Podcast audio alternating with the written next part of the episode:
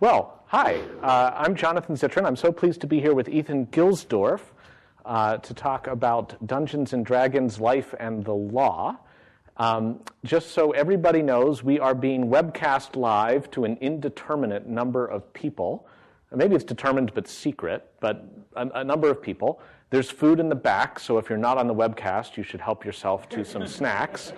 And uh, anything you say can and will be preserved forever and indexed and referenced back to you. So, uh, geek pride, be ready to own the fact that you have come to this event. Um, so, uh, so pleased uh, to have you here, uh, Ethan.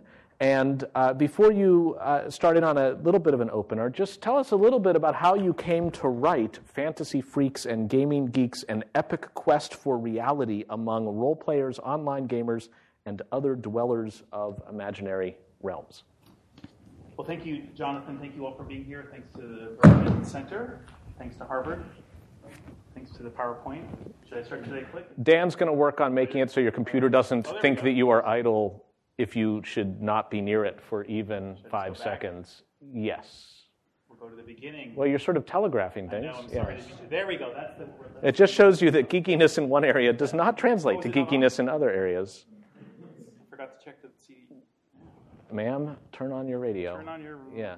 radio. Here, right, right there. There we go. There. Did something happen? Did I get louder? Do I sound more authoritative? Um, so, thank you again. Now we're officially mic'd. I'll do that again. Thanks again, uh, Jonathan. Thank you to the Berkman Center and to Harvard for inviting me here. Um, we had a wonderful adventure on our way over here from your office, which included going through the secret tunnels. Yeah, I told him we had to take the tunnels to I don't know if I'm allowed to say that, but it turns out there are secret tunnels beneath the law school here, and they look exactly like the corridors of my high school uh, in Durham, New Hampshire. It's a bit weird. Um, and that actually is a good, a good, excuse me, a good starting point for the story about my book, uh, Fantasy Freaks and Gaming Geeks. So I'm, I'm a journalist, uh, a memoirist, um, a recovering poet, uh, and other other hats I've worn. But uh, So if you lapse into pentameter, we'll Exactly, you you'll understand. Exactly, some kind of heroic couplets about my seventeenth level paladin or something. Um, so the the origin of, of of my book, Fantasy Freaks and Gaming Geeks, really comes from that time actually of high school when I was uh, uh, a young geekling or a geek in training, and and played a ton of Dungeons and Dragons um, uh, in the seventies.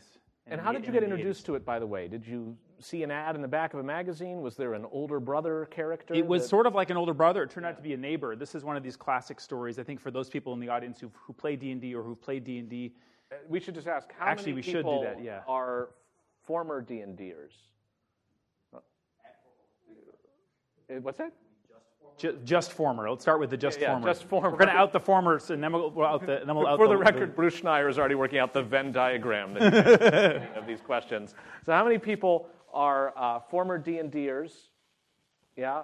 How many people are current D and Ders? Wow. All right, a number. How many people are just D and D curious and haven't played? okay, that's.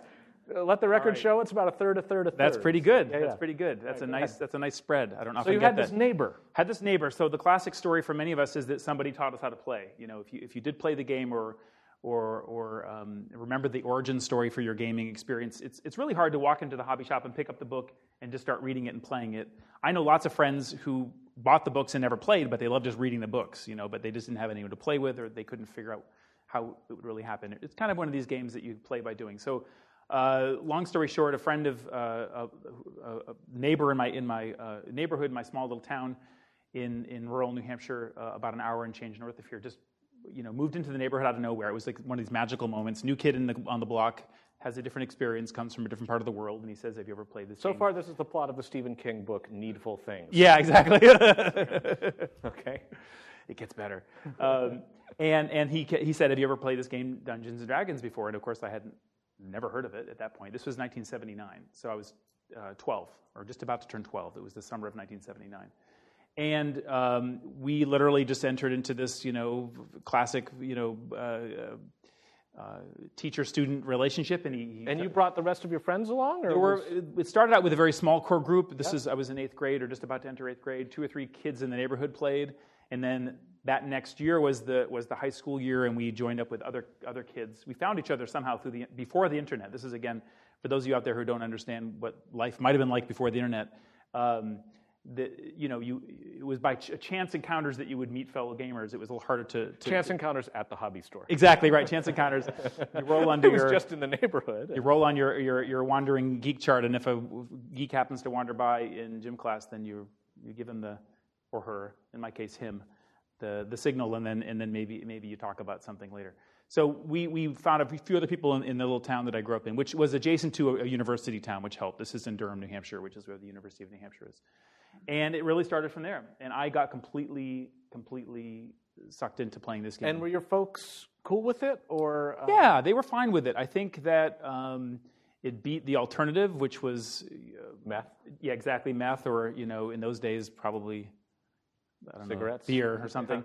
um, and and kept me sort of you know under watchful eyes. And, and we literally had a, a regular gaming group, a gaming night every Friday um, from about eighth grade till senior year in high school. I played with these guys, uh-huh. 5 p.m. to 11 p.m. And my parents knew where I was, and other parents knew where their kids were, and it was all very cool. So we weren't driving around, um, you know, getting into trouble. And they, they thought it was cool. They thought it was. They didn't really understand it. Of course, parents never really did. They would, you know, I would play the game in coma at night, and, and someone would say, "So who won?" You know, who won the game of D's and Do's or whatever? You know, they just had no conception.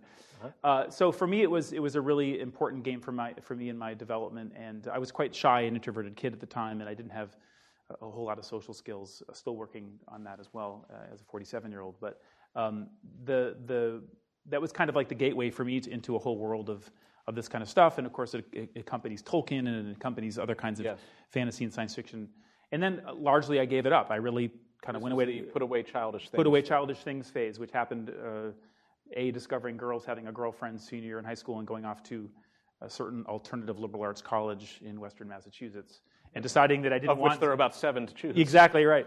uh, where I didn't want to be, you know, for whatever reasons, wrongly, I think uh, now retrospectively, I, I attached some negative connotations to that time of my life, and I really wanted to be a new guy. I wanted to, you know, be this sort of cooler guy. I wanted to be a filmmaker. all about Magic the Gathering. exactly right, right. totally left that behind, and uh, and and I really had completely uh, left it behind for many years. And then, long story short, uh, around the time I turned 40, I discovered Lord of the Rings, rediscovered it through the movies, and then I found. We'll see a couple slides here of, of some of my stuff that I had literally forgotten about. Some of my yeah. old Dungeons and Dragons paraphernalia. So show us. Which sat in the box. Um, so uh, we'll we'll take a, I guess a short little tour here. This is. Um, uh, a quote actually that, that you found that uh, maybe you can introduce. yeah, um, for those that are merely curious, and I credit Bruce Schneier with having remembered yeah. it nearly verbatim. Yeah. Um, so that's a little a way in. So what is D&D? For those you don't know, I think most of you do know what it is. Um, but I'll just say before I, I, I, sort of go into the historical part, just to remind everyone that this is the 40th anniversary of the game. It's an important year for the hobby. It's an important year for, I think, a lot of people who are around my age who are in their 40s, and now we're thinking back about what were our formative experiences. Um, it was really the first commercially available. It was the first commercially available role-playing game. Of course, kids have been playing cops and robbers and you know Princess and Prince and Cowboys and Indians and other non-PC role-playing type games, but never with a rule set, never with a, a strict kind of game rule set. And so, the key being here this this innovation of the that you play the game with some dice and some maps, but largely it's happening here in your minds, in the creative, collective, you know, imaginations of those people seated around the table, and that you really do play it face to face. Or in the case of young adolescent boys, you're not really making eye contact with each other, but you're sort of making eye contact with them.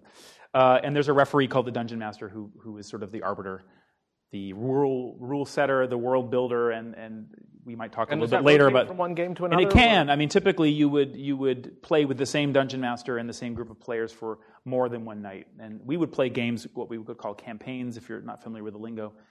Uh, which is the other big innovation of the game is it's not like Risk or Monopoly where you play three or four hours. In the case of Risk, seven, eight hours, 25 hours, whatever it took you to finally you know, make your last stand in Australia or whatever. yeah, to materialize. Uh, that that you know the game did have an ongoing story, and that it didn't have to end. You know, at 11 o'clock when your curfew hit, you could you could park the story in, in neutral and come back to it a week later. And that was the kind of the real appeal for for for me. I, and in between the game, there was all kinds of things I could do in my mind, and I could draw maps, and I could continue to sort of inhabit this world that I'd created.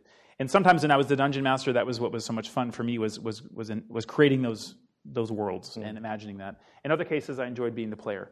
Um, and of course, it's this elaborate, uh, what I what I think now, in retrospect, really important formative experience for me in terms of teaching me about about creativity and storytelling. Um, and, and w- when, when we talk about D&D in this presentation, I think what I mean to say is just all role-playing games. It's just easier to say D&D. D&D the one, is the one that I got hooked on. But for those of you, so that's avoiding a denominational war. Exactly right. Yeah, yeah. And, and there's all kinds of rule uh, arguments and, and, sort of you know skirmishes amongst different factions who prefer different versions of D and D, and then there's a whole other battle to be fought about. Is is D and D you know been surpassed by other role playing yeah. games? And then it's it's really genre agnostic at this point. You can play a role playing game and choose your milieu. You know, the Wild West, James Bond, steampunk. You know um, it would be interesting if there were a Google Translate kind of thing so that people could play the same campaign, but each act would be translated to their milieu. That's a, cool, that's a cool idea. I like that. It's called yeah. GURPS. GURPS, there you go. Um, Once again, Bruce Schneier knows more than I do. um, GURPS. And so this is the this is the um, some of the ephemera from my world when I was uh, I don't have a photo of it in the presentation, but the, the Kickstarter for this book, this, this book, Fantasy Freaks and Gaming Geeks, was this sort of er moment of, of being around 40 and, and going to my parents' basement, of course. Where else does one make these sort of journeys to? And discovering that there was this box in my parents' basement that I had not seen in, in many years and had actually completely forgotten that it had existed. And it was this big Coleman camping cooler, which I had stored some stuff. I'd moved around a lot in our 20, in my 20s and 30s, as many of us do, and forgot about some stuff, and things disappeared. And I opened up this box, and lo and behold, in the box was a series of of stuff that I had not seen since around 1984, which is the year I graduated from high school, back in the dark days of the Reagan administration. Um, and so this was the basic set that we first played with. This is the Dungeon Master's Guide that I played with back in the day, and that's a certain surly teenager, circa uh, 19, approximately 1982, 1983. We're not exactly sure. Uh, and to give you a little bit of a taste uh, of, of kind of what that world was like for me, um, we're going to try to play this movie. Um, I might need to actually get up and hit it, or maybe you can. This is a, before you hit play, maybe, Jonathan, just a brief. I mentioned it before, I was, I was also a budding filmmaker. I wanted to be the next Steven Spielberg and George Lucas, so I went off to this, was about to go off onto this uh, college experience where I was going to be a filmmaker. But I had had the Super 8 camera all through middle school and high school, and I was making animated movies and goofy home movies, and literally had forgotten I'd made this movie. And about three years ago, some couple years after my book came out, in some ways I'd wish I'd discovered this before my book came out. But I found this again in another box of stuff that I had forgotten about. And this is a document from that era. Uh, so you can hit play, Jonathan, if you would please. We'll see what happens. Um, and this is a this is a uh, an actual uh, session of D and D from the 1980s, from 1981. It shot very poorly by yours truly. It's verite. It's exactly. Yeah, all in camera editing. There's no, uh, you know, this is before iMovie, obviously. We just kind of wing this. And uh, it's quite blurry and, and, it's not in a great, not in great shape. Uh, but I, I, found this thing and projected it on the wall. And um, it did not have sound. The sound you would hear was just basically the, the projector going, that goes with it. But um, the, the, the, there we go. There's me in the middle. There it is. There's the sound. And these are some of the guys. A little stop motion fun here. Um, and as you can see, this was just this is just us hanging out. It was somebody's birthday. It might have been my birthday, so there's birthday cake that makes a, an appearance here. But we're just sitting around the table, and we've got our dice in front of us. There's me rolling some dice, and there's Eric in the background slugging some Mountain Dew or Jolt Cola or something. Um, it looked like Bill was smoking there something. I think he was just holding a dice up to his mouth. Anyways, just a short clip. Uh, but in my own way, I was trying to capture that world that you know I spent so much time um, uh, immersing myself in.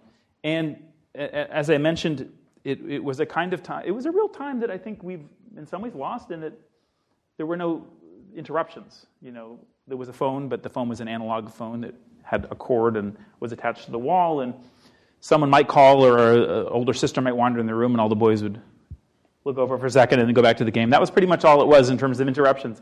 And, um, uh, and, and this wasn't really a, a franchise or a, something to buy or any kind of, uh, I don't know, uh, movie sequel to sort of, you know, experience on, on, on, uh, on, on, the internet or something. It was, it was a very, it was a very sort of uh, DIY kind of uh, experience. And, and for me, I found it to be incredibly um, impactful. And of course, at the time, I didn't really understand how much it had changed me and how much how important it was to my development. It's only in retrospect, as an older guy looking back, that I see some of this stuff. Uh-huh. Um, this is my group today. Uh, WBUR did a story about my gaming group uh, last week. A reporter came to my living room, and this is what we. Uh, uh this is what we're doing. And interestingly enough, although he's not pictured in this photo, my uh, the guy who taught me how to play D and D uh, is now my brother-in-law. His name is JP, and he now lives in Boston. So he's the same age as I. So here it is, 30. Can't do the math. Whatever it is, 32 years later, uh, and we're playing uh, D and D again. Wow. Um, so uh, that part of it hasn't changed uh, for us anyway. Do the natures of your disputes around the table change? Well, one of the things arising I, from the game, they, they don't. I mean, I think what that what I what I think for me anyway, what I find in ways better, it's a better experience for me in some ways. It's less immersive. I, it's a little hard for me to get back into that complete um, sort of suspension of disbelief moment that you have I think as easier as a teenager. But what I love about playing now is that there's not all this sort of bullshit, you know, young adolescent boy power struggle stuff going on. We really just want to tell a good story and have a good time, so that if you know at all how the game is played, the dungeon master has quite a bit of power and can set the tone for the game. And, the, and we'll talk about this some more later about sort of is the DM a kind of real stickler for rules, a rules lawyer, or like going to just only do what's what's what's yes. abide by the rules that are in the book, or are they going to? Yes. Is he going to kind of you know cut some corners and make it so that the game is fun? Yeah. And I feel like what we're doing now in this in this situation, we're really just I feel like we're all telling a story together. We're writing a novel together, and in fact, not unsurprisingly, a lot of us are writers. Uh, so it was a perfect training ground for us as writers. Hmm. Um, maybe I should yeah, sure. Go to the next one. This is another photo that was dug up. Yeah, I dug this out of my archives. Here. That was my Dungeons and Dragons. Which group. one is Jonathan? I knew that immediately. And what's cool about it is you'll see here, this is the Dungeon Master's Guide. It's a little blurry for you guys, but uh, and I was able to identify the module that the gentleman in the back is holding up, which is a off the rack dungeon that you can buy. It's called White Plume Mountain S2, if you guys know the terminology. But I was like, wait a minute, that's so cool. So this is for real. This is you can't you can't really fake this in Photoshop. Well, you probably could, but I, I trust that it's genuine. No, those were uh, good times. Good times. Yes. What, what about for you? What was your experience like at this time? And how old are you in this photo? Well, I'm probably 12. Yep. Uh, yeah, I'm probably 12, and I found that there was certainly a varying degree of commitment to the campaign and to the yeah, game. Yeah. And so you'd have some kids with attention spans that were um, on the low side. Yep. And so trying, I think, to um, titrate out the game in a way that satisfied them and at the same time satisfied the sticklers for yeah. procedure. People were getting different things out of the game. Yeah, yeah. And trying to satisfy all of that maybe as a meta rule, uh, a meta job of the dungeon master, not just to run the game, but to determine the nature of the game. Yeah. But it, sometimes it might not be reconcilable. I mean, yeah. this is obviously a moment where we're not actually playing the game. We appear to just. Be. And there's a million of you. That's a, that's a, just a, yeah. just, a, just a crowd control level. Yeah. It's it's amazing that you would be able to sit down and there's like nine of you or ten of you. Yeah, right? yeah, exactly. Well, I think that, that points to a really interesting divide in the game, which is this. Feel free of, to move to the next slide. Yeah. Oh, sorry. Yeah. okay. The next slide is blank. Yeah. Um, the, the, the sort of dichotomy or divide in the game between those like me who are mostly interested in the, I can never remember if it's right brain or left brain, but the sort of creative, sort of more ephemeral kind of um, storytelling sides of it versus yes. the other is it left brain or right brain? I can't remember. The other brained people who are more interested in the in the the rules and the numbers and the statistics and the logic side. And for me, I was I was never as much of a stickler for you know, let's look at this chart and let's make sure that absolutely the roll was made and let's spend 20 minutes arguing over this rule. And what page in the Dungeon Master's Guide was it? Oh, it was, it's on page 79. And no, no, no, it's this, contra- Gary Gygax himself con- contradicts himself on page 123. I mean, whatever. The, Until. William Shatner comes out and tells us all to get a life. That's right, exactly. and and that was the kind of uh, the pull. There were some kids in our group who were quite dreamy like me and loved the art and the, the making of the maps and imagining the backstories and the worlds and and there were those who just wanted to go in and kill shit. They just wanted to get into the dungeon and start killing as much and leveling up as much as they could and becoming as powerful. And um, we had one player in our, our, group. We had three guys named Bill, actually Bill S, Bill K, um, and Bill T. And, and, Bill S was a new player, and he's like, okay, when do, when do we, you know, when do I get to fight, you know, Odin or something like that? I mean, immediately was like he wanted to play and he wanted to become a god and become like all powerful. And that's very attractive. What's he doing today? I don't entirely know. I know he, I know he lives uh, in, uh, in the area. Uh, but one of one of the that's somewhat menacing. well, I'm realizing this is this is broadcast uh, across the internet. To be careful what I say. Bill, no, if Bill's you're out there, is right. Bill, please don't hurt him. One of the one of the things that's interesting is to think about where you know where some of the guys who I did play D and D where they are today. Yes. And and sort of how pe- how many people did pursue traditionally geeky sort of careers like IT or, or, or, computer science, how many people went into the arts or went into yes. music or writing or something like that. But so that gets, in some ways, to the question of you're ready to make the claim not just we all kind of do fun stuff as kids and then we end up growing up and we look back fondly on it, but that there's something distinctive about these, this form of gaming and play mm-hmm. that actually shapes life later in a positive direction. Mm-hmm. And can you put your finger on what that is? I think it. I think it has a lot to do with the the. I spoke earlier about the tension between the right and left brain types, and also the sort of rules interpretation side. But I think I think what's also part of it, what's wonderful about the game is that it's much like um, if you read Lord of the Rings or some of the fantasy writers who have developed these very elaborate worlds, is that they have they've created the groundwork, they've gone deep into many areas, but they've left a lot of areas unexplored or undefined. And so, as a reader of Lord of the Rings, you're wondering, okay, here's where the Fellowship is going, but just off the path, a couple hundred leagues, there's some other cool thing going on that Tolkien never got around to writing about. And D&D is sort of that same way. There's all these rules, and there's all the stuff that can, you can get up and, and, and, and go and play immediately. You can buy something off the shelf and start playing. But it, it encourages you to, to imagine what if, what next. You know, what is sort of the next phase of, of this uh, scenario that can happen? What, what are the sort of outcomes or possibilities? And in that way, it's a perfect, you know, all kinds of simulation games are great for this anyway. And many of you, I'm sure, played simulation games in school. But the idea of teaching us how to, how to think creatively about how to solve a problem, how to imagine alternative outcomes. And I think I would argue alternative points of view. And I think the, the experience of role playing, both other races and other genders and other people who are not like you. Um, you know, no one wants to play a wimpy teenage boy in one of these worlds because he'll get slaughtered in you know in the first 20 minutes of the game. So you play someone who's not like you, and that's an empowering experience for for a kid for sure, and and to, and to a certain extent an adult. But also the process of doing that creates a kind of uh, training ground maybe for empathy or for understanding other people. So um, so that's certainly part of it. Um, and I think also the, the, the, the, the demands it places on the imagination because it isn't a game like a not that i'm against video games. I played a ton of video games in my day and, and would spend more time playing video games if i could afford to do so. Um, but the, the idea of is the, is the, the experience you're participating in uh, something you is pre-visualized for you or is it something that requires you and the, and the artwork or the story you're creating to meet it halfway in, in the imagination? Much like reading a book uh, i like to think is, is on some level a better or yes I won't say better, but a, in some ways a more a more a more uh, involving experience yes. than watching a movie or something like that.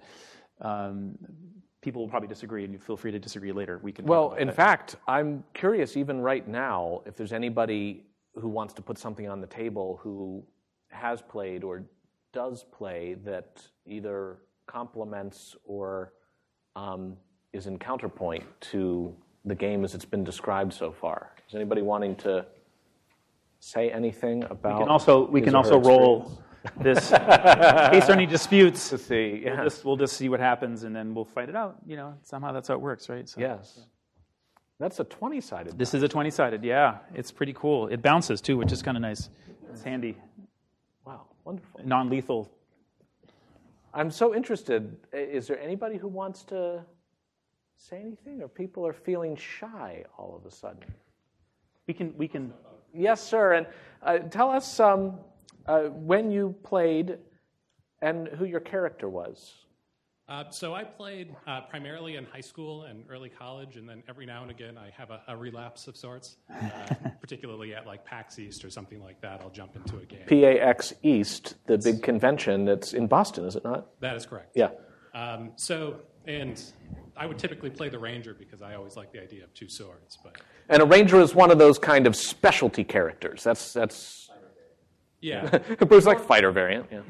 Think of think of Strider slash Aragorn. That's sort of the quintessential. so, so more rules um, and kind of more in depth, but a lot of interesting ideas. But I think what was always fascinating to me and kind of what really made me grow create, creatively based off of this that I still kind of use today just in the practice of law is that D&D kind of forces you to take all sorts of different people's ideas and all sorts of different things as true and then you have to weave all those together into some sort of a narrative that makes sense and comes alive and jumps off the page. By other people's ideas, do you mean different legendaria, different, or you mean more like what they want to have happen in the game? I think a little bit of both, um, but primarily the second one, where one of your friends says, "Well, I want to do X. Um, I want I want to go. I want to sneak behind the monsters and surprise them." And then you have to kind of roll with that, and you have to incorporate So that So on a very tactical story. level, as the group is making a decision. Well, not even just that. It's just it, what their character ideas are, what their philosophies are, like all this stuff. You have to weave it all together into one narrative. And the narrative's not just something that one person spits out and has total control over. You have to be kind of very creative and very almost like a. Um, uh, like im- improvisational and defining the story as you go along. And did your dungeon master run a tight ship? Uh, typically not. Uh, we we didn't get too much playing done at times, but Uh-huh. And I did you was- ever get a mulligan if something got rolled and everybody's like, well, that was too bad, let's just roll that again? Yeah, uh, there's a lot of times where it was like, well, but here's here's actually the interesting part is that that's kind of the easy way out because sometimes what we found as time went on is taking the mulligan that doesn't make for a very good story because it just came out how everyone wanted it to. What was more fun is to deal with the failure and say, all right, well, my character has just fallen down this crevasse, for example. Um, and now, like, I'm hanging on by like by the roots of my fingers. What is, what is everyone else going to do to save me? And then that makes them be creative. And then somebody screws up on that, and then there's another layer of creativity. Um, so, kind of rather than just having the story always come out that you want, you kind of see the beauty in having to deal with the story not always coming out as you want, but still telling a, a fascinating and fun story. as long as it's not a total party kill. Yeah, like nobody yeah. dies, and that's part of it too. I think that I think that we we um, as storytellers we want you know we want we want good outcomes, and D and D is a great game because it does offer that chance. Like you roll a twenty and anything's possible, even if you're the you know to use a Lord of the Rings equivalent. Like even if you're the lowliest you know sort of most insignificant hobbit, you still have a chance to go do this incredible feat and cast the I love how you just- fire whence the you know into the fires whence it came. You couldn't build a die with more sides than 20 and really have it work, or can you? There is like a 50 sided or 100 sided die. There's uh, mul- multiples of something that work. Yeah, but, you, but yeah. But I just like have one out of 20 is like so impossible. That's right, exactly. Like, that's- Well, that was what, what was a really interesting innovation with the game is that, you know, obviously most games have the six sided die, and those are your options, which you kind of run out of possibilities, mathematical possibilities. And I believe that uh, Gygax or Arneson, one of the two founders, you know, found some, you know, polyhedral geometry supply store or something like that, and came up with, oh, you know, we can use this instead of just pulling little pieces of paper out of a Dixie cup, which was another way to randomize things. Uh-huh. But that, that sort of tension between there are strict rules, but there's always a chance, you know. Right. The, there's there's chaos and anything can happen. It's a huge fantasy world where theoretically anything can happen. It's magic. You can do anything, but no, you can't because if you can do anything, then everyone's going to be 100th level and have 18s and everything, and it's just no fun, right? So there has to be that chance where you're going to fail. Uh, but you get to get up again, and if your DM is kind, you you get a resurrection or you come back and and and, and you learn from your mistakes. Uh, which is a lesson, uh, maybe one of the lessons here. Lesson, I forget, I came up with 15 lessons, but, you know, if I did this list again, I'd probably come up with nine or and we're going to roll 16. to see which lesson. Exactly. I know I should have done 20. I don't know why I didn't think of that. Um, but the idea that, you know, you, you, do, you do sort of learn this idea that you, you, you, you know, it gets better, you know, that you do start at level one, uh, but it does get better as soon Tell as you us about say what you mean, do what you say. Well, one of the things in D and D that is, uh, and and there's probably a courtroom equivalent to this, but you know, you're in the dungeon and you're you know deep down below, and and and one of the players says, "Okay, I take out my um, uh, you know, my, my mirror and I reflect, you know, back the gaze of the Gorgon or something like that. And the DM says, well, is, is a mirror written down on your character sheet? Did you say you brought a mirror with you? And there's an argument. No, no, I, I always bring a mirror. Did you say, you know, or, or like what order did you, go, you know, did you go into the room or did you just say you were about to go into the room? Oh, you can't talk to him because he's 30 feet away. You know, all the things that we imagine is happening versus what you're really saying, right? And at the same time, you know, backing that up with action, I think is an interesting idea. So you're not just uh, what happens in oftentimes in a game is there's a, a, kind of in character talk and then there's a meta talk. Sort of there's the rules talk. What what are you doing? And then there's a moment. All right, get into character. What's actually happening in this moment? What's what's realistic that could really happen with six or ten people or seven people in your party in this environment? What is that physically going to feel yes. like? Uh, and I think players are quite adept. Good players, I think, are adept at yes. jumping in and out of those pretty yes. effortlessly.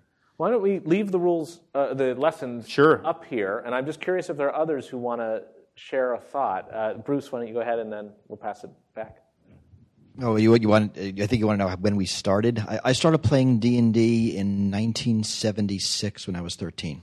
And how were you introduced to it? Uh, we discovered it. I mean, it, this is back before those books came out, and when the, bef- the books before those, the rules fundamentally made no sense. So everyone who played had to invent their own rules. The first thing you did as, as a DM was invent your systems and then play them. The standardized systems came and years later. character? Uh, back then, I don't remember. The character I play now, I, start, I started playing in 1981 and I'm still playing, is a 16th level MU. Magic user. Magic user and, and, we play twice a year. We, we started playing in college, and we still play twice a year. Is it a point of pride, by the way, that they're called magic users rather than wizards, magicians, so, or like magic, like there's a, fighter isn't a sword user? So that, that's what that's what they were called in the books. Yeah. Uh, the reason was the levels all had names, and wizard was a particular level. I forget which one. So they used the generic, and Again, that's just Venn diagrams. It, it, Magic user is the circle. No, no, no, just it was different different levels. Yeah. Anyway, that was the name. That's what we use. Like using DM instead of GM. It depends on when you hit the game. Which which game master, not General Motors. Right. Yes. Yeah. but DM was the original again. name, and those of us who started playing wing, in so. the '70s still yeah. use that. Yeah.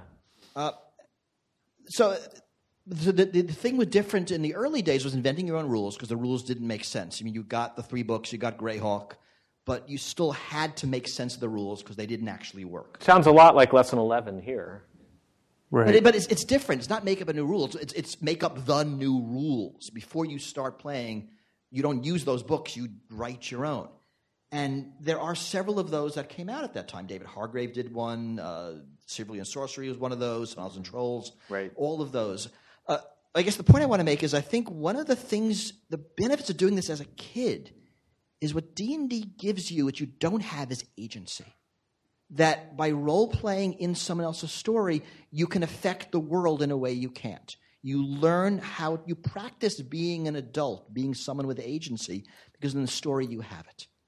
And that's incredibly empowering for a geeky kid, for someone who's, you know, just it's, it's going to school and doing nothing. And you think if you maybe don't do it, you might be less inclined to realize your own agency later? It's, it's, it's practicing agency. I, mean, I think you'll realize it later, but practicing it gives you a leg up. You have uh-huh. it, it's, it's interacting with others, other adults as an adult, adult situations as an adult, uh, dealing with a rule set. I mean, rules lawyering is, is something you know you learn how to do. You know, even if you're you're in the, I mean, I think you had two, left brain, right brain gaming. I always thought of it as three. They're they're the tacticians, they're the storytellers, and they're the role players. Those mm. three types of, of, of, DMs. That's a good way of looking at it. Yeah, and, and that's yeah. and you know, and which they, are you, Bruce? Hmm? Which are you? The game we play now is fundamentally a tactical game with with also with storytelling elements. I mean, uh-huh. games will all have all three, but I think one is always the forefront. Uh-huh. You know, we'll do battles that last, no joke, twelve hours of real time which is, which is idiotic at every possible level. But we've been doing this for 30 years and we can't stop. And are you doing it without distractions then? It's like phone it, is in privacy mode? Or? You know, right now, you know, there's the internet, there are always distractions. Uh-huh. but actually, when a game lasts 12, when a battle lasts 12 hours, you cannot pay attention for that long. Fundamentally, it's impossible. Uh-huh. But it's, it's, it's something we do and have done, and it, it holds a, a, group of friends of mine together. And it's a thing that's made us cohesive. Is the roll of the decades. dice sacrosanct for you?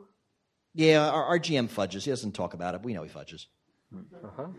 So there's a meta role that says it's okay to fudge. It's not okay, but he does it. We've And been he- doing this for decades. We're sort of And is he doing it for the sake of the narrative? Eh, I think he does it for the sake of us surviving. He always under he always underestimates the power of his of his monsters, Uh-huh. even after thirty years. One more comment back here. Excuse me.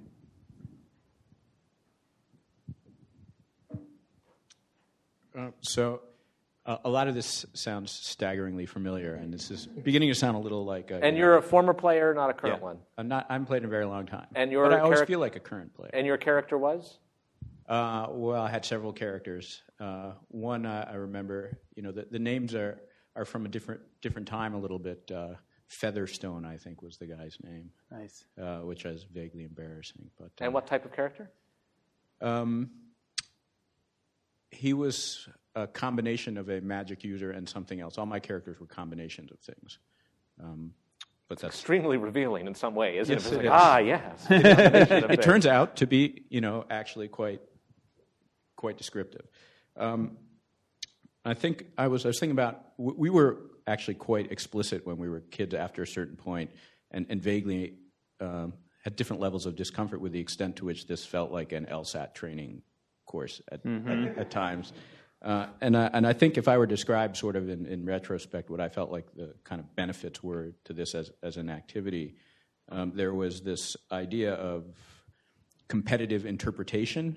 You know, we all, we all knew the rules, and, and a good portion of the game was uh, invested in who could make a, a more persuasive case that their version of the rules, the one that they wanted to be, was the one that should carry the day and, and apply. And that, that, was, that was always a thing that, that came up, and there was a lot of creativity around And it that. was, uh, it was, it was it persuading the dungeon master or all by consensus? Nominally, it was persuading the dungeon master, but but practically speaking, there had to be a general sense that there was consensus that that it was fair. Uh we didn't have dictatorial uh, dungeon masters in it. In fact, the the general vibe was that when we were playing, we were all trying to help each other succeed, and that included the dungeon master. The dungeon master was not typically out to get the other guys, but to create circumstances where they could succeed, and we would rotate who the dungeon master was, and we would have campaigns that would last a year at a time, um, and that, that would carry on. And um, And with the same group of people, roughly. yeah, very small group. And was there ever an expulsion from the group? There was never an expulsion from the group. What happened in the form of expulsion was, was related to what you talked about. There in our school, where it was a group of people who played, but we very quickly separated into two separate groups based on the people who were like serious about the rules and the people who um, were not. I mean, we were serious about the rules, but uh, but I guess the but but we used the rules to allow us to do anything, and they used the rules to constrain themselves. I can tell which side you were on in Yeah. that battle. Yeah. by, by that description, no doubt. But um, but uh, it uh, for us it was kind of a, a rules based storytelling, and uh, and again the, the the rules were, and I think this is part of why it's constructive. We came to see a set of rules as a tool and not as as a trap or, or constraint. It was a tool that you could use to tell a story and do fabulous things, and uh, and this is I think why it relates to people being good computer programmers or, or being good lawyers is is the the rule systems are are just the raw materials for your imagination and and not authority figures or Yes. Or, or any, any and open to interpretation. I mean, what little I know about the law and how it works is part of your job. And if you're arguing a case, is you are making the case that your version of, not just your version of the events in the story you're going to tell about what happened, That's is going is going to be persuasive. But also there's there's arguments about what, I guess what you know. That's not quite what, particularly when you think about the Constitution. You know, what, what is what is. Yes. Is that really what they intended, or Yes. ca- can we can we bend the rule, understanding that you know it's more applicable if you think of it in this way, or And I guess that if sort you'd the originalists, they'd go back, well, Gary Gygax intended. Yes, X right. Or textual. Exactly. Yeah, yeah, absolutely. And, and and there would be all kinds of offshoots and splinter groups, both in rule sets as D and D developed, and other role playing games developed over the 70s and 80s and 90s and Yes. 2000s. About you know I only play version 2.0 or I only play 3.5 or 4.0 was a ab- you know was an abomination or you know whatever it is. People are quite Yes. quite uh, Incompatible constitution. yeah, absolutely. Yes. People are quite people are quite. Uh, One one last thing that Yeah, came last up in, quick thing. in that connection that I thought was was was interesting was um, the the role of magic in the system. So uh, uh, someone I became acquainted with later when working on on computer-based games was uh, he hated the system of Dungeons and Dragons because, in his view, uh, all the things about magic were exceptions to the rule system, and um, whereas other games, magic was more integrated into the rule system, and Hmm. and I thought that that was actually great. And um, because that's what magic is, it's uh, you know an over, overriding of the rules. And when I think back about the distinction between the two groups, um, it really was about the extent to which one was comfortable or not comfortable with extent exceptions to the rule and the place that they played in in, in one's experience. I want Ethan to be able to do a little bit of a reading for us from the book. Uh, before he does, just on the way back, there's also uh, character alignment. That's right. Yeah. Somehow announce or choose uh, your character's general orientation to things along two uh, normal axes. One is good and evil, and the other is chaos and order. Um, Yeah. uh, Just what did you generally play? What were your I don't remember the chaos and order, but I never knew anybody Uh huh. Same thing. Good. Neutral good. So, in other words, indecisive between chaos and order. But just good. Bruce? Neutral. Plain out neutral. Uh, again, it has to do with when you what rule set you're playing. Yes. I'm not playing the AD&D. Yes, rule yes. Uh, the original ones just had law and chaos, which really came from uh, uh, what's his name, uh, Michael Moorcock. And then, and then good and evil were added afterwards. Uh, Uh-huh. So in the game, everyone has to be sort of on the okay side. No one plays chaotic. No one plays evil. So you're either a lawful good Yes. or, or, or neutral is really what Yes. are. For which I guess there are. Maybe we should just show it real quick before you do the reading. Sure. There's the. Uh, maybe we're I forget what number it is. Oh, I It can find it. Uh, we have. Well, that's the blue cooler I was telling you about. There it is. I do have it. That's the stuff that I found in it. Among You want to keep looking uh, for it? You want to just f- scroll through to find it, or you yeah, want to try to find you're talking about the uh, the meme at the end there. The? Yeah. the Perry Mason, not the Perry Mason thing, but the Twelve Angry Men. Where is it? Yes. Um, sorry, we'll come back to some of these if you want to. We, we thought we could there. So this is something I found on the internet. That was amusing. Yeah. So this Uh, is the alignment the, chart. There's only nine in you know In nine alignments or twelve angry men if you recall in the jury, but um, it's been a while since I've seen the movie. But it's an interesting idea. It's an interesting idea that, that you would never want a party that was too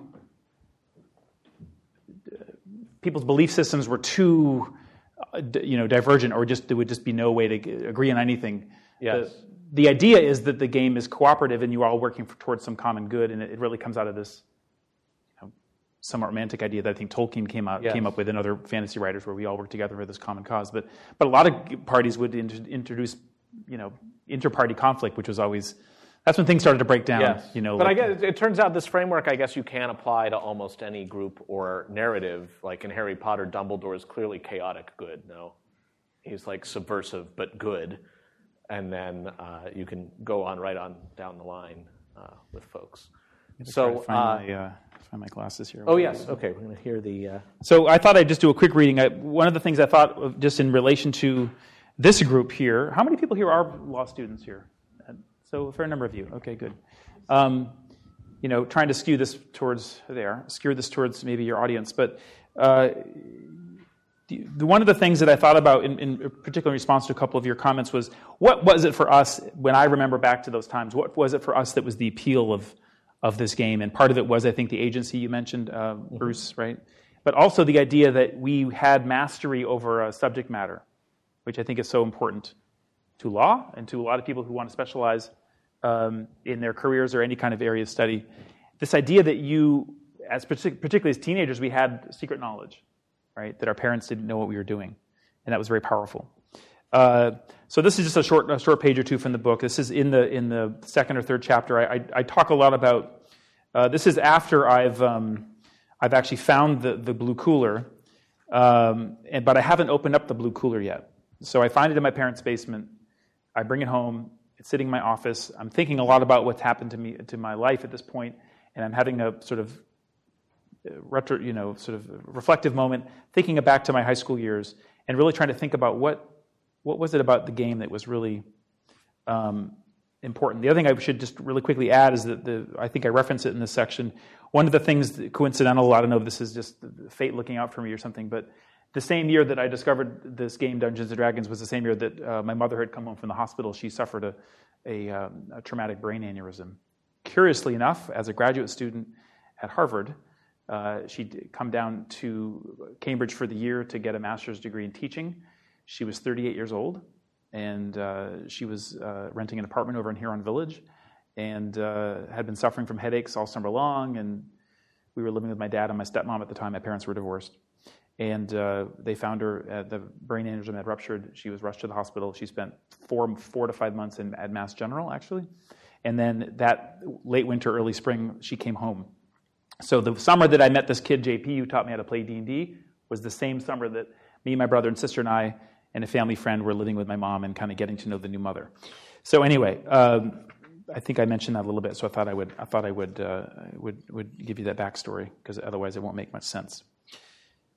The joy in the game was not simply the anything can happen fantasy setting and the killing and pseudo heroism, but also the rules. Hundreds of rules existed for every situation. Geeks and nerds love rules. Uh, sorry, D&D and its sequel, AD&D or Advanced Dungeons and Dragons, let us traffic in specialized knowledge found only in hardbound books with names like Monster Manual and Dungeon Master's Guide. As we played, we consulted charts, indices, tables, descriptions of attributes, lists of spells, causes, and effects, like a school unto itself, filled with answers to questions about the rarity of magic items, crossing terrain, and how to survive poison. We loved to fight over the minutiae. And I have a little footnote here that says sample argument Player, what do you mean a gelatinous cube gets a plus on surprise? Dungeon Master, it's invisible. Player, but it's a 10 foot cube of jello. Let me see that. Player grabs monster manual from DM. 20 minute argument ensues. We could tell a mace from a morning star, a cudgel from a club, and we knew how to draw them. We knew a creature called a wight inflicted one to four hit points of damage when it attacked. Could we recharge wands? No. If I died, I could be resurrected because, according to page 50 of the player's handbook, a ninth level cleric could raise a person who had been dead for no longer than nine days. Note that the body of the person must be whole, otherwise, missing parts will still be missing when the person is brought back to life. That's a quote from the player's handbook. All good stuff to know. Trolls and fireballs may be fanciful, but they have to behave according to a logical system. Like in life, fantasy rules were affected by chance, the roll of the dice. And as if they were jewels, we collected bags of them, plastic polyhedral dice, sorry, polyhedral game dice, 4, 6, 8, 10, 12, and 20 sided baubles that like I Ching sticks or coins foretold our fortunes when cast. A spinning die, such as the icosahedral D20, could land in a 20, a hit. You slice the lizard man's head off, and green blood spurts everywhere. As often as one. Miss, your sword swings wide, and you stab yourself. Loser. The world my mother's illness left in its wake was unpredictable and emotionally unsafe. My parents had divorced six years before the aneurysm, and, my father and stepmother, six hours away in Canada, couldn't offer much by way of daily guidance or supervision. My mother couldn't cook dinner or drive a car, so how could she possibly raise three teenagers? A good friend of my mother's, named Alice, agreed to move in with my family when my mom returned from the hospital. Over the years, a steady stream of my mother's other relatives, sorry, my mother's other friends and Alice's relatives coming and going would pitch in to help. The role of parent was played by a cast of characters. But above all, Alice carried the weight. She ended up staying and caring for us and my mother until my siblings and I left for college. The lesson real life thus far had taught me that in the adult world, fate was chaotic and uncertain. Guidelines for success were arbitrary, but in the world of D&D, at least there was a rule book. We knew what we needed to roll to succeed or survive. The finer points of its rules and the possibility of predicting outcomes offered comfort make believe as they were, skirmishes and pub- sorry, puzzle solving endemic to D&D had immediate and palpable consequences. By role playing, we were in control, and our characters, be they thieves, magic users, paladins, or druids, wandered through places of danger, their destinies ostensibly within our grasp. At the same time, we understood that our characters' failures and triumphs were decided by unknown forces, malevolent or kindly. Such was the double edged quality of our fantasy life where random cruelty or unexpected fortune ruled the day. The game was a risk free milieu for doing adult things. It was also a relief to live life in another skin and act out behind the safety of pumped up attributes. D&D characters had statistics in six key areas: strength, intelligence, wisdom, dexterity, constitution, and charisma. These ranged from 3 to 18. Ethan, the real boy's stats would have been all under 10. The fighter character, my fighter character Elrond's were all 16s, 17s, and 18s. Anyway, there's more in that vein, which I, will stop it right there. But um, for for the uh, for the adult player, I find the the the appeal is much less to do with the kind of vicarious. Um, yeah, there's a lot of escapism. Escapism, and and although I think it still offers a, an important uh, escape for me, uh, but it, it's a little less. Uh, I mean, the last thing I want to suggest is that somehow D and D is, you know, exists to compensate for one's lacks in the real world. I mean, I think that that's uh, really unfair. Um, but in my particular case, there were some specific circumstances in my life that were were were needing of distraction from, and I think that the game provided that uh, and gave me gave me a place to park park myself for a few years and, and gather strength. And I think, as, as I think Bruce said and others, this idea of practicing outcomes, imagining futures, maybe it may be a little bit wary, you know, but but that's that's good training, you know. The opening quote and part of what you talked about on the rules. It's come up several times, just the minutiae that can be very fun LSAT mm-hmm. style to master. That's, that's complicating, but there's also a piece, and maybe the escapism, uh, such as it was, is part of it, that's simplifying. That you take the complex world and it can be reduced to right. mere rolls of the dice. Yeah, yeah. Right. Consensus. So there's a neat uh, kind of contrast between complicating and simplifying. And in particular, back to the alignment question, I know you've asked the question before um, is it okay to kill everything that's evil? Right. That there is sort of these elements of you know what's a monster and what's not. It's pretty rare that there's a indifferent non-player character mm-hmm, or other mm-hmm, character. Mm-hmm. And I'm curious how that either got worked out in the game or if we translate it to the law, do we look for the cause that we can tell ourselves is appropriate and then be able to lose ourselves as lawyers and advocates yeah. in that cause. To, to, to prove someone's innocence. Yeah, I mean, how often have you heard from the likes of Dershowitz, uh, who I think has gone on record saying he would absolutely defend Hitler, for example, because everybody deserves a lawyer. And it's the job of the system, adversarial or otherwise, to sort out who's right and who's wrong. But the only way it works is if you can lose yourself in your occupation and not have to worry about the complete right, system. Yeah. I wonder if that's an example then of being able to say, at least from my point of view, the other side is the enemy. Yeah. And I get to go after them. Well, I think when, when there's a, in my experience, the better games were the ones where the, I think the players did feel invested emotionally in what they were trying to accomplish, and there was a there was a quest, which is the classic idea. You know, you must go to the Obsidian Hills and you know rescue the shard of I was going to say Narsil, but that's been done before. You know, the shard of Hulhaha, because, you know, whatever. And so at all cost you do this and it must be done. And so anything gets in your way is, is, is basically, you know, uh, potentially going to be run that sounds like a difficult like not the best life lesson and what's what's curious about it is i think the more sophisticated player or i think as over time you realize if the, if the, the dungeon master is a good one they, he or she will create scenarios where, yes, the best solution is to kill. Like that is the only way through the problem. But in many cases, it was a puzzle you had to solve, or it was, it was you had to parley with your foe. You had to sort of negotiate. There wasn't always the, the answer was not always just to kill something wantonly.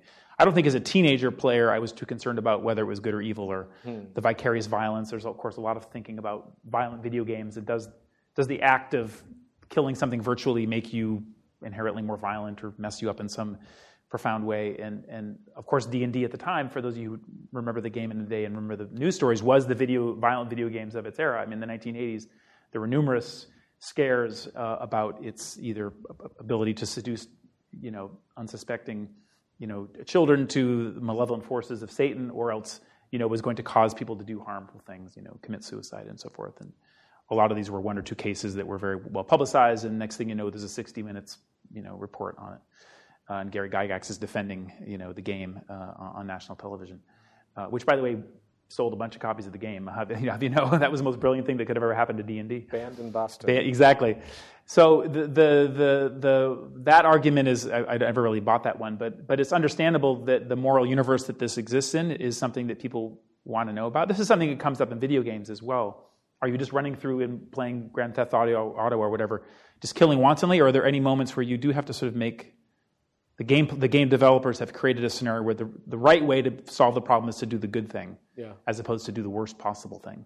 You know, um, and uh, so much of it depends on well the DM the DM who is either the rule either the, the judge or the jury, or depending on how you want to um, characterize him or her. Question, comment. Get the mic just so the webcast can hear it. Is that Paul?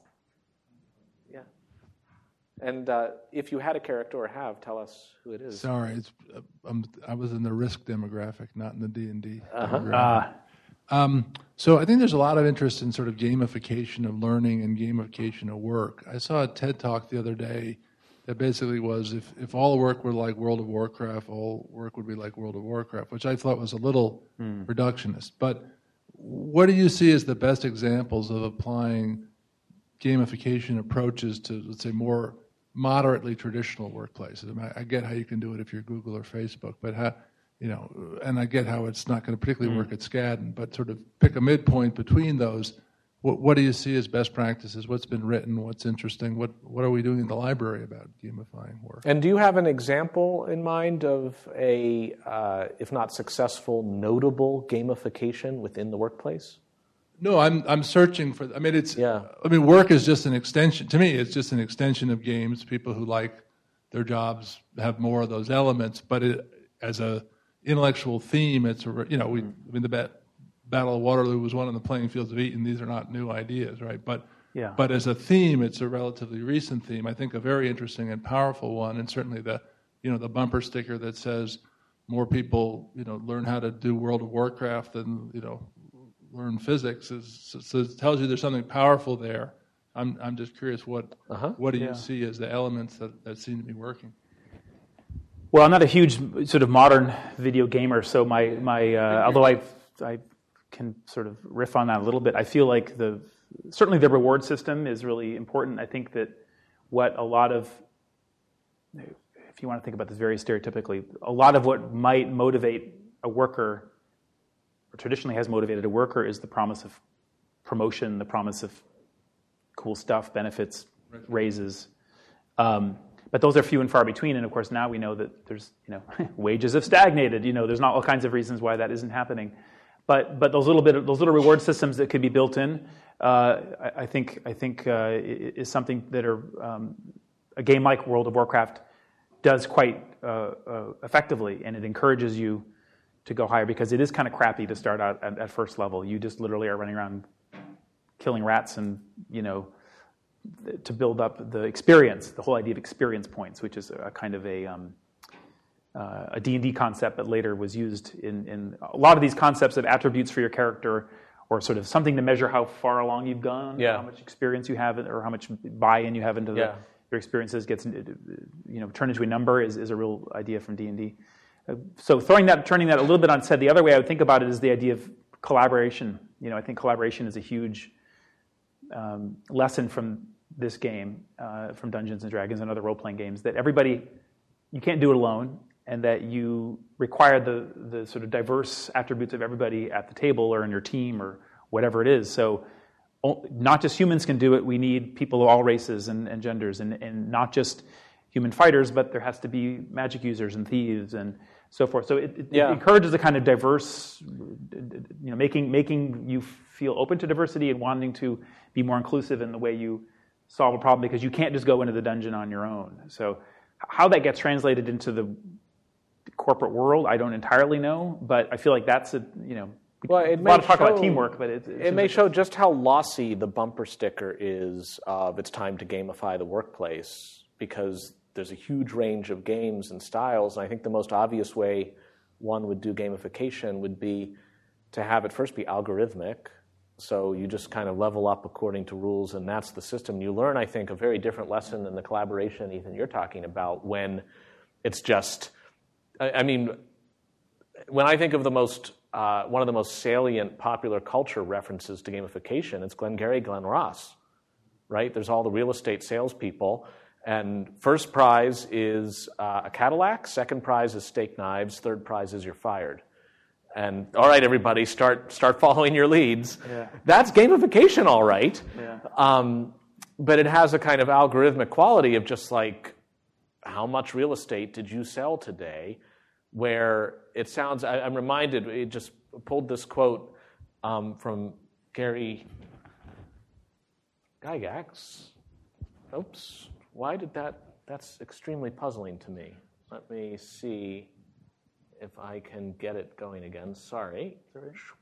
Boom. And in that scenario, there has to be a loser in order for it to work. Yeah, right? One, Here's what he said about the game. He said, The ultimate aim of the game is to gain sufficient esteem as a good player to retire your character. He becomes a kind of mythical, historical figure. Someone.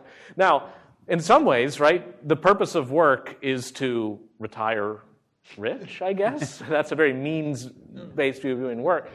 But this certainly is different from the standard gamification tropes of to make sure that you've, I don't know, that you're explicitly leveled up and.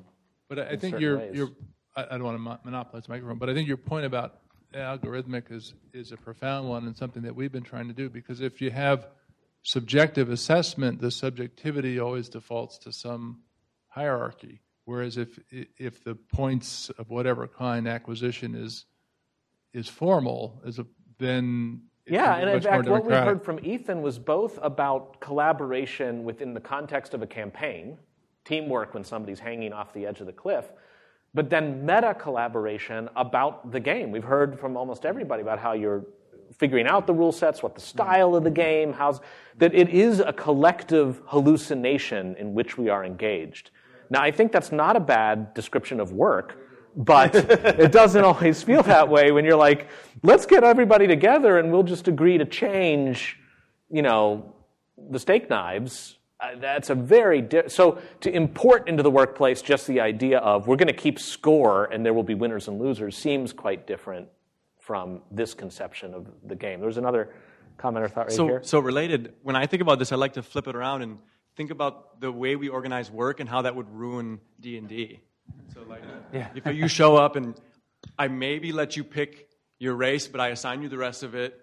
I yeah. Set a like really specific set of rules, and certainly those rules you aren't going to be allowed to violate in any way. I mean, think of all the ways in which we organize work and how it would completely ruin the whole exercise, hmm. and then slowly pare those back to try to see where we can adjust the way we organize work. but that is to say, I mean, it sounds like among Ethan's lessons are wouldn't it be interesting if people within a workplace realized that they could actually, if they got into a configuration where they could brainstorm a la the way mm-hmm. people have been discussing a campaign goes, maybe more productive work would happen. I guess it depends on what the workplace is about. If it's about churning out widgets, I don't know that. It still might actually.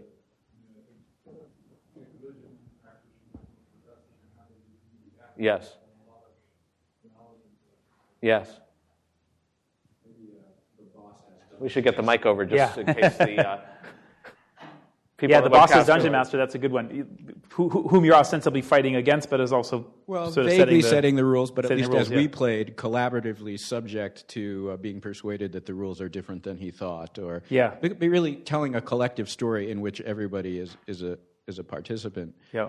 On the general topic of um, gamification, I feel like it's a sort of an elaborate word for incentive systems, and that what's distinct about um, Dungeons and Dragons um, isn't so much the incentive system, but is, is the idea that, that it's human mediated. So there's a vital difference to me between a very elaborate Dungeons and Dra- Dra- you know fantasy style computer game like uh, World of Warcraft and Dungeons and Dragons, and the difference is that the heart of it isn't an algorithm, but it's a person. Yeah. And uh, and this this completely changes the character of, of the activity. But let's bring that around to law for a moment. There are definitely different conceptions of the law for which one is it's not self executing, so you do need people, say judges and others, to make it happen, but that we hope they are constrained by the law. In Massachusetts recently, it made big headlines because of, I think, willful misrepresentation of what was happening but there was activity on a subway that, by all lights, uh, many think ought to be illegal, for which the statute just was not particularly on point, for which the Massachusetts Supreme Court was like, the statute's not on point. Legislature, you know, you want to amend the law, which they then did, go ahead. Um, so I'm just wondering, is that an instance in the application of law where one takes refuge in the rules and algorithms and expects the judge not to use license to deviate? Or is what you're saying it's better to expect the judge I to think, kind I go think wobbly? you know, in, in, in my ex- limited experience in these things, there are very distinctly two categories of judges, right? Yeah. There are, there are the ones who are the you know literalists, and the rules are the rules, and and uh, and and then there are the, the people who are more into ideas of justice and making the rules serve some some other purpose. Yeah. And uh, and you can tell who you're talking to most of the time if, if you're in, in a courtroom. Yeah. Um, and and these mapped almost directly to our little groups of Dungeons and Dragons players. We had we had the the, the one group who who read the rules one way, Yes. and to me it would be phenomenally boring to play the game with these people. Yeah. And uh, and then there was our group. Again, they- you've made your allegiances clear. and, and they would never want to play with us because they just like you know like they, they were vaguely disdainful of the sort of degrees of success of our characters and Uh-huh. you know, we kind of we were playing like a superhero game and, and they, they, they thought that was just Yes. hor- an abomination frankly Yes. um, but whatever that's how it goes Let me, oh yeah, one more comment and then we'll put it over to Ethan to wrap us up. Well, I think one interesting thing um, is that I think D and D really teaches you this, and I'm a practicing lawyer, and you, you definitely see it in the law. Is that when you get a certain level of mastery of rules, they're not constraining. There's actually freedom there, and that in a way you can. You're not just telling a story pushing against nothing. There's friction, and you're telling a story with rules, and that makes it all that much of a better story. And I find that when a brief is really working, it kind of has that type of flavor um, where you're, you have your facts and you have your story, you want, and you have the, the kind of ideas that the judge wants to get to. But at the same time, you're weaving in all the rules that you have to deal with. Like I'm an IP attorney, so um, like the rules of obviousness for patent lawsuits. That weaves right into the story if you're doing it right. And you can a lot of times tell if you're going to win if the story sounds like it's good and the rules don't seem like they're, you're fighting against them, but they're rather helping you tell the story. Um, so I think that that's, I mean, D&D, it's straight pulled from there and from all these other types of very rule-intense games, um, right to the law. Would be interesting to see law schools trying to recruit out of the D and D tournaments. uh, you know, they try to get them younger and younger. Well, sort of the role the role playing side of it, the, the the you know making your argument. We talked about that earlier, and, and the idea that the, the my brief one experience in, in a courtroom for a week. Uh, I had my first experience uh, in a, on a jury uh, earlier this winter, and I was astounded by you know again my you showed up in the jury room with a twenty-sided Exactly, die. like, You're this is like, how we're gonna do it. Defendant feeling lucky today. um, I know that would be nice. Um, Turns out, under the U.S. Constitution, if it were revealed that this had been used to decide the outcome of the case, no mistrial. great. We can go back and See, the law works. well, there was a there was a Tanner v. U.S. someone did un- uncover a, a, a 20-sided something that was used in a, a I think it goes back to actually ancient Egypt. So someone has made it. A, a, these do go back in history. Um, but I was just thinking about what you were saying in your comment, the idea that um, you know when I was in the courtroom, I was thinking about well, I've I've heard the facts of the case. There's the law that we're supposed to abide by and apply to this case, but that what you, at least as a juror, as a neophyte in that experience, you know, which I was astounded was not at all like Law and Order, and I was waiting for that dong dong sound. I never heard that. Um, none of that was was the case. Uh, that the the narrative, you know, the way in which the lawyer, you know, the, the, the prosecuting attorney or the you know defense people were were were shaping the the the story in the end, particularly, I, I suspect, particularly in a, in a criminal case, because it's so much about you are there, putting you there in the room with them. This is what happened. You know, did in, in our particular uh, case, it was the a very uh, troubling one about a domestic abuse case, and the the argument was had the uh, defendant actually tried to choke his wife or not, and was she close to death, or was it just that he assaulted her but she wasn't close to death?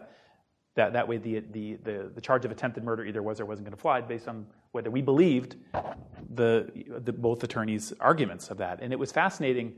Again, maybe this is where my D&D brain came into this, thinking about, you know, the tide turns. You know, day one, it's like, oh, it looks like they're going to win. Oh, you know, day two, and it is a kind of a campaign, and each day there's more to the story that gets added, and then and then later there's sort of summations of the story, and you get to kind of, and then of course the la- you know closing arguments, like, okay, here's your last chance to kind of tie all the threads together and, and some of those skills, how well do you tell the story, has a huge uh, impact on the way we experience it because it is about empathy, right? It is about identification.